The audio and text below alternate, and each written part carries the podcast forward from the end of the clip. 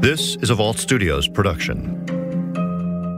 I'm Reed Redmond. I'm Spencer Brudig. I'm Will Johnson. This show contains graphic material and is meant for mature audiences. This week on True Crime Chronicles. This is perhaps the biggest unsolved mystery in my time here in the capital city that's on the books right now. This week, we have two stories to bring you on True Crime Chronicles. The first is a case that anyone who's been living in Columbia, South Carolina since the early 90s will recall. Will Johnson has that story. Back in September 1992, J.R. Berry was a crime reporter at WLTX in Columbia, South Carolina.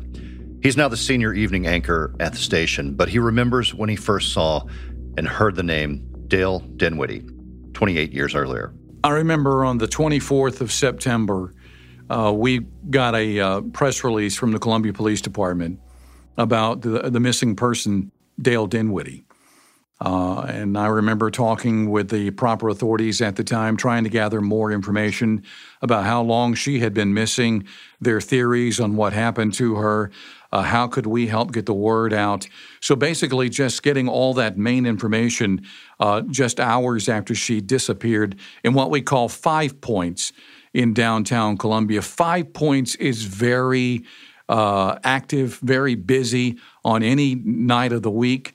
Doesn't matter if it's Monday through Friday, especially on weekends, but Monday through Friday, very busy down there. Lots of college kids hanging out in the 5 points area. It's not far from the campus of the University of South Carolina. The night before that press release went out, 23-year-old Dale Dinwiddie went to a U2 concert with some of her friends. After the concert, they went to a local bar in the 5 Points neighborhood, a place called Jungle Gems. One person would later report that they saw her that night around 1:30 in the morning on a nearby street. But that was it. That was the night Dale Dinwiddie vanished. Something happened that night. We don't know what happened that night. She became separated from her friends. And when she went to look for her friends, they weren't where she thought they were. She ended up taking a walk after that, leaving around 1:30 in the morning. And best I can remember, she was headed north on a street called Harden Street, and no one has seen or heard from her ever since. The next morning, Dale's father was the first to notice something wasn't right. His daughter hadn't come home. Her father told me he woke up at about 6:15 that morning. He went into her room. It had not been disturbed. She had not been there. He started calling her friends. Dan and Jean Denwood, he started calling the people they knew that she was hanging out with. After getting in contact with as many people as they could think to get in contact with, at about 8:30 that morning, they called the local police department. And by that afternoon, the local news media was alerted that we had the missing persons case. Those first few days and weeks went by, but there was no sign of Dale Dinwiddie.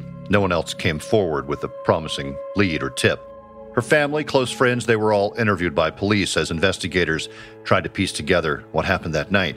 How a young woman out for a night on the town with friends could just vanish. When I talked to the local authorities, when I did some interviews back with the police department when all this happened, they basically came out and said everything was on the table at that point. They did suspect foul play. They suspected that she had been kidnapped. But at that point, they weren't ruling anybody out. So I know that close friends, family members, they all went through the interview process trying to rule them out as suspects in the disappearance of Dale Dinwiddie. And as the holiday season approached, J.R. Berry went to see Dale's parents and talk about the case and their missing daughter. We sat down for about an hour or so. They provided some home videos of Dale. When I sat down and spoke with the Dinwiddies, we were about 3 weeks away from Christmas, and she had been missing about 3 months at that point. And so they were providing some home video of Dale through the years, particularly at Christmas time, and how happy she was and how bubbly she was. I know it was a hard time for them that Christmas and every Christmas since then, but Jean and Dan, they wanted me to come in. They wanted to chat about Dale. They wanted to talk about her. They wanted more publicity, put on the case about 3 months after she had vanished. So I did go to their home. They let me in. We talked for about an hour. They were recalling a lot of things about Dale and her childhood and her early teen years and graduating high school, and then off to college she goes. She had a particular interest, her mother said, in art. But that night of September 23rd, 1992, didn't make any sense to her family. They did not believe that this is something that she would do voluntarily. In other words, leave without telling anybody. She was very responsible. She was always in contact with someone, according to the family. She really didn't like being alone in certain situations. Her mother told me that this was completely out of character. Dale was not the type of person who would simply just run off and not tell anybody.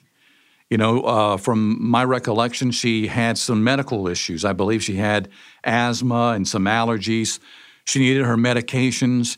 And at the time she disappeared, she didn't have her medications. Not only that, but at the time she disappeared, a search of Jungle Gems, the bar where she vanished from, where she was last seen, her purse was inside Jungle Gems. I do remember that part. I thought that was kind of odd that she would leave without her purse. But then later, in speaking with her parents, to find out that she had severe asthma, that she had allergies, she needed her daily meds, and it was medications that she also didn't have. For J.R. Berry, the meeting with her parents was raw, emotional. Again, just, you know, sitting there in their home, you felt their pain, you know, 3 months after the fact, after their daughter vanished. You really felt for the family at that point, and you're hoping that whatever you put out there on the air, that somebody somewhere would see it. And if they were involved or knew who was involved in her disappearance, that perhaps, you know, especially around Christmas time, they might say, you know, I need to tell somebody. But that never happened. Meanwhile, the case was getting tons of attention in South Carolina and beyond. There were search parties, vigils, and press conferences. Reward money was offered. But the holidays came and went that year, and others would follow. And the Dinwiddies were left with only memories of their daughter. And I know over the years, they have worked hundreds, if perhaps not more than 1,000 leads in this case. They were constantly asking the public to give them any kind of information, no matter how small that information was, to their team in hopes that it could lead to them finding Dale Dinwiddie. I remember over the years, the number of psychics were called. And as a result of those psychics being called, local authorities were sent out into what's called the Lower Richland area. They found a car in that pond out there in the Lower Richland, pulled it out, and she was not in the vehicle. She was not in the pond. Somebody reported that there was a strange odor of some kind coming out of a house in the Five Points area. So the authorities went there, and they tore the house up, basically. They tore the floor up and trying to see if that would lead to any answers, and it didn't. They have been led to digs before. People say, well, I found some bones in this area or that area, but all those bones over the years have turned out to be animal bones, not human bones. There was even speculation through the years about a possible link to a known serial killer who might have been in the area when Dale Dinwiddie vanished. His name was Javier Ray Rivera. He actually lived in Colombia at the time she disappeared, and he actually attended the University of South Carolina at some point in 1992. So he was in the area. So here you have a guy who killed 4 women in Georgia, living in the same area at the same time that this young lady vanished. Now, I know the local authorities have gone to the prison time and time again. They have talked to Rivera. They've tried to get some solid evidence, some solid leads. But despite the repeated visits there, they simply have not been able to get anything out of him that would lead them to believe that he had anything to do with this. And no charges were ever filed against him in the Dinwiddie case. And in Columbia, South Carolina, the story of Dale Dinwiddie gradually faded from the public eye, as leads led nowhere, and her disappearance went unsolved. For, I would say, probably a good 10 to 15 years after her disappearance, you could still go into area stores and see her picture on the store windows, and an age progression photo later appeared. But as the years have progressed, like anything, this case has not generated a lot of interest. It's been 28 years now. Although the mystery is still there, storefronts down in the Five Points area, Columbia businesses, they stopped posting those pictures a few years back. I know local authorities would probably like for that still to be out there, you know, hoping that somewhere somebody's going to come forward that necessary information to crack this case. For J.R. Berry, Dale's story has stuck with him, even after decades in the news business. I will tell you this, just on a personal note, I was really touched by this story back in 1992, and I believe that the parents could tell I was really trying to get the word out and trying to help. Before I left Jean's house that day, she gave me a glossy 8x10 of her daughter, Dale Dinwiddie.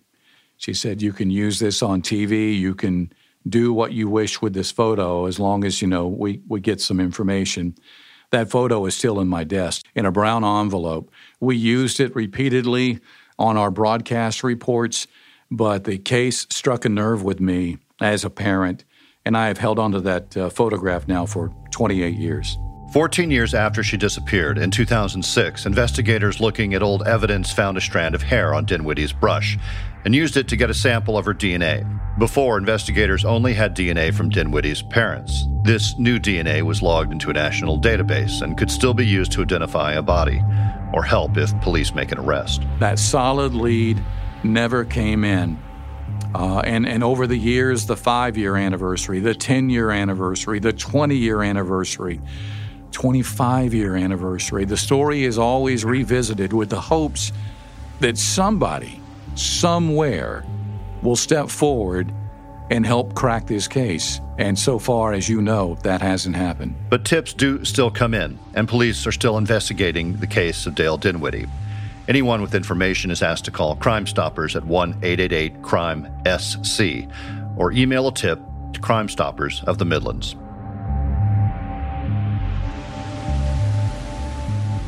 For the second half of this week's episode, we traveled to Williamson County, Texas, a semi-rural farming community just north of Austin.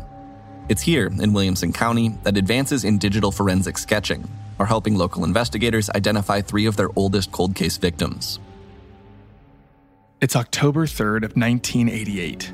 It's a blustery day. The freshly fallen autumn-hued leaves blow across the semi-paved driveway of a local farm. The farmer steps out of his house and calls out to his dog, who comes running from the direction of the nearest busy road, Interstate 29. As the dog trots up, the farmer notices it has something smooth and white in its mouth. The farmer walks over and crouches down to get a closer look. It's a piece of bone, but it's not the bone of animal roadkill or one of the many different types of herd animals ranched in the area. It's a piece of human skull. The farmer calls Williamson County Sheriff deputies who begin to investigate the area. Williamson County Sheriff's deputies found a man's remains on the side of Highway 29 in a ditch right next to the mobile home park. This is Marie Salazar. She is a multimedia journalist and reporter for KVUE in Austin, Texas. So deputies only found skeletal remains, which gives them the idea that this man didn't die in October of 1988, but 6 months to even a year before his remains were found. With the body out in the elements for so long, there is little left to identify who this person was. The clothing is in tatters, except for a faded red ball cap that has a Confederate flag logo, which leads investigators to give this John Doe the moniker Rebel Ray. Investigators determined that Ray was between 5'2" and 5'5" with a muscular build. He died between the ages of 27 and 38, and he may have been of Hispanic or Native American ancestry. He had also previously broken his nose. Other than that, there's not much else to go on. So that's the really tough part about this case. Deputies will automatically tell you when they're talking about this case, it's not a thick file. And they believe that he may have lived at the Riverside Mobile Home Park or worked there as a handyman. And that's pretty much all they can tell you right now. After the initial investigation yields very little in the way of evidence, police create a sketch and look to the community for possible answers. But no one seems to recognize him in the sketch. His case goes cold, and Rebel Ray is still not identified over 30 years later. However, in 2018, cold case detectives begin reopening their Jane and John Doe cases in the county with the hope that maybe after all of these years, they can finally identify them. And the main way that Williamson County investigators are attempting this is to turn to two of the latest forensic innovations, genealogical DNA and 3D forensic sketching created by sketch artist Natalie Murray. Natalie Murray got into forensic drawing 20 years ago when she was a police officer in Washington State and has been doing this ever since. She's been doing it from her home in Georgetown, and she recently joined the Wilco cold case unit on the unidentified remains that they look into. Now, everyone has seen wanted posters and forensic art before.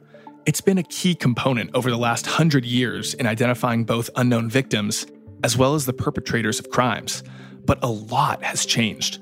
The advent of digital modeling and 3D drawing has helped to bring more accuracy to forensic art, which increases the chances of someone actually recognizing the person in it.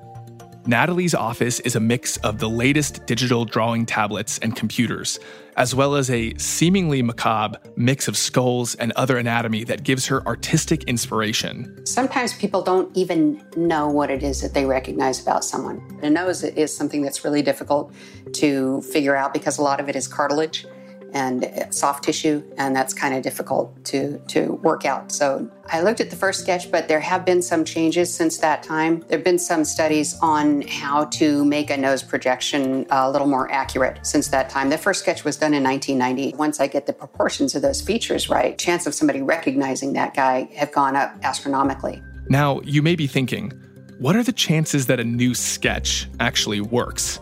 Well, not only do these updated sketches work, Natalie's sketches have led to two recent success stories with other cold case victims in Williamson County. So she's not only sketched Rebel Ray, but she also sketched Orange Socks and Corona Girl, who actually their families were found just a little bit after she created those sketches.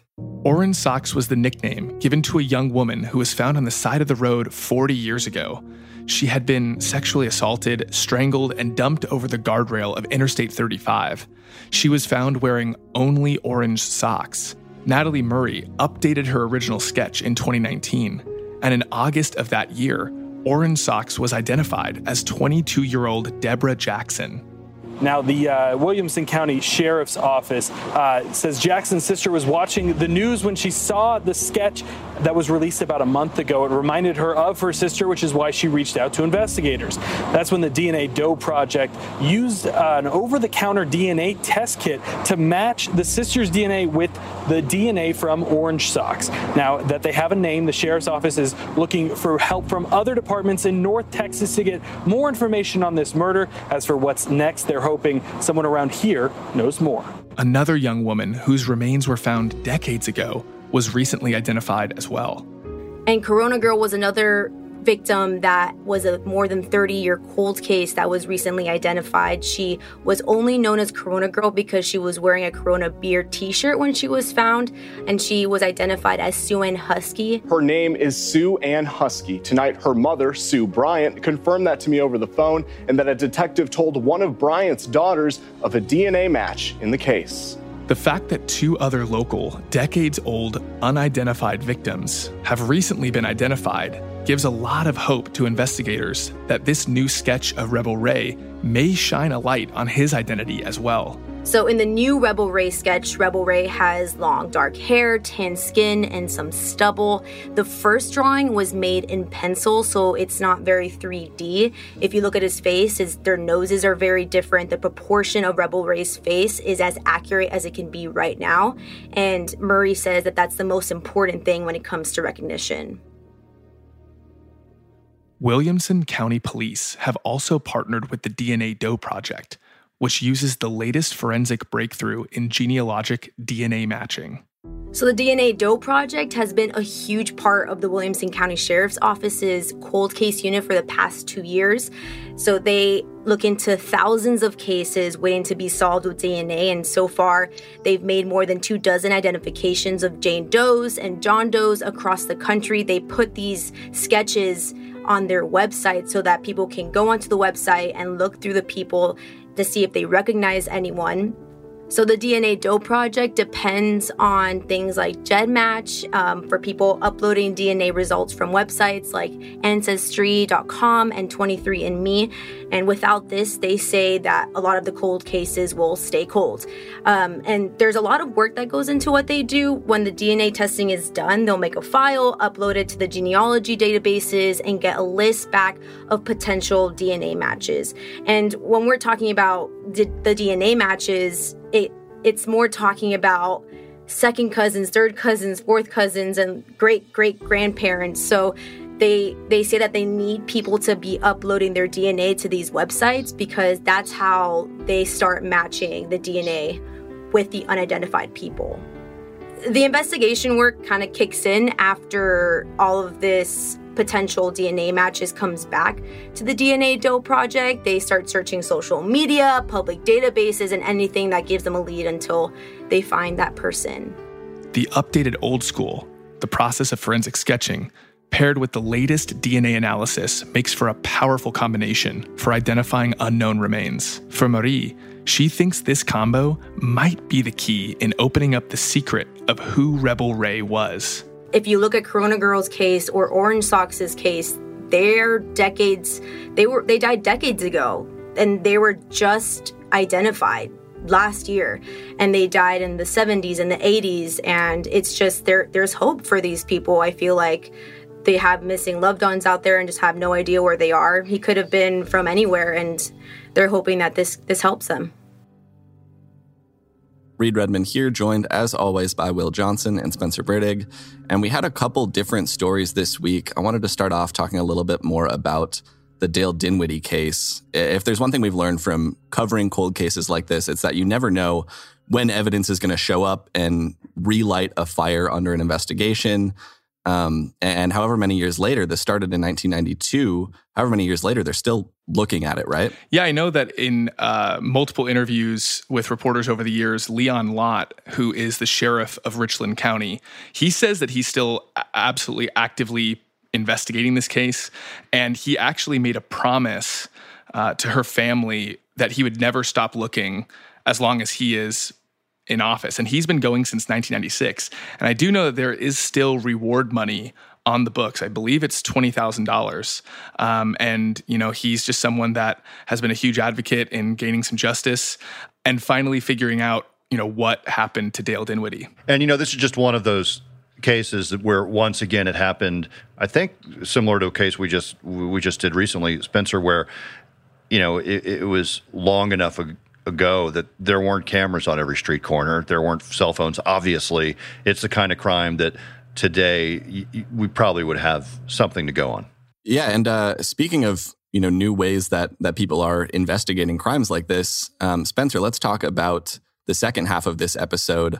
I am just fascinated by Natalie Murray's job, this digital forensic artist that you spoke to. And this is probably a huge oversimplification, but essentially she's able to turn those kind of old school two-dimensional police sketches into really realistic 3D images of a victim or suspect, right? Yeah, it's really pretty cool to see. I mean, in seeing video of her office and talking with Marie Salazar, she said that, you know, she has these physical models of like human anatomy, there's skulls, and then she's able to kind of, she talks a lot about taking the physical deformations of a skull and feeling, you know, these models of skulls and applying that to her art to make it more realistic. And the objective is the more realistic it is, the higher the chance that someone will actually recognize it. Because even though forensic sketching has been around for 100+ years, and it's been a big part of the American justice system since the early 20th century,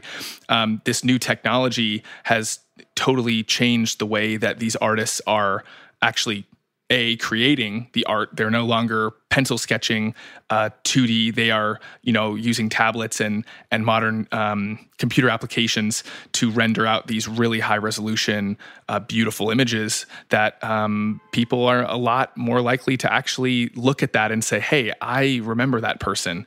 And if it can jog someone's memory, it can actually identify the person. And we know that her art itself has caused people to recognize family members and loved ones. Yeah, it actually really is interesting. And it's like one of those areas of investigation where, like interrogations, we've all seen it on TV. We've seen it in the movies. You see like the police sketch artist.